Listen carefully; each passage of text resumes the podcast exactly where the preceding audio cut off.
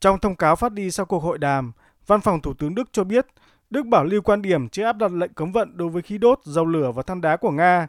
Theo Thủ tướng Đức Olaf Scholz, các nguồn năng lượng hóa thạch nhập khẩu từ Nga vẫn là thiết yếu đối với người dân châu Âu và châu Âu vẫn chưa thể đảm bảo nguồn năng lượng thay thế để phục vụ các nhu cầu về sưởi ấm, đi lại, sản xuất điện và thúc đẩy nền công nghiệp. Trước đó, Ngoại trưởng Đức Annalena Baerbock cũng cho rằng các lệnh trừng phạt phải tính đến những hậu quả về dài hạn và sẽ trở nên vô nghĩa nếu ảnh hưởng đến cuộc sống của người dân Đức và châu Âu. Nga hiện vẫn cung cấp hơn 40% lượng khí đốt tiêu thụ tại châu Âu. Riêng với Đức thì tỷ lệ này lên đến 65%. Các lệnh trừng phạt của châu Âu đến nay vẫn chưa nhắm vào lĩnh vực năng lượng của Nga do lo ngại tác động tiêu cực đến nền kinh tế. Tổng giám đốc công ty điện Engie của Pháp, bà Catherine McGregor cho biết châu Âu sẽ không thể sưởi ấm vào mùa đông tới nếu nguồn cung khí đốt từ Nga bị gián đoạn.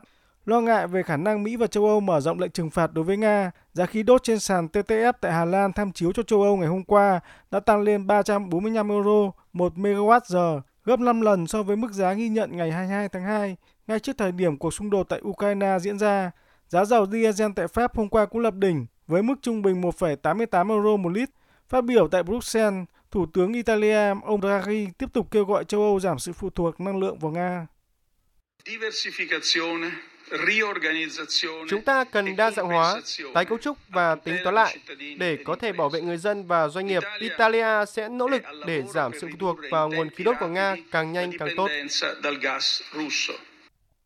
Theo dự kiến, Liên minh châu Âu hôm nay sẽ công bố kế hoạch tự chủ năng lượng dựa trên các trụ cột chính là đa dạng hóa nguồn cung, thúc đẩy năng lượng tái tạo và bắt buộc các quốc gia thành viên phải lập các kho dự trữ chiến lược.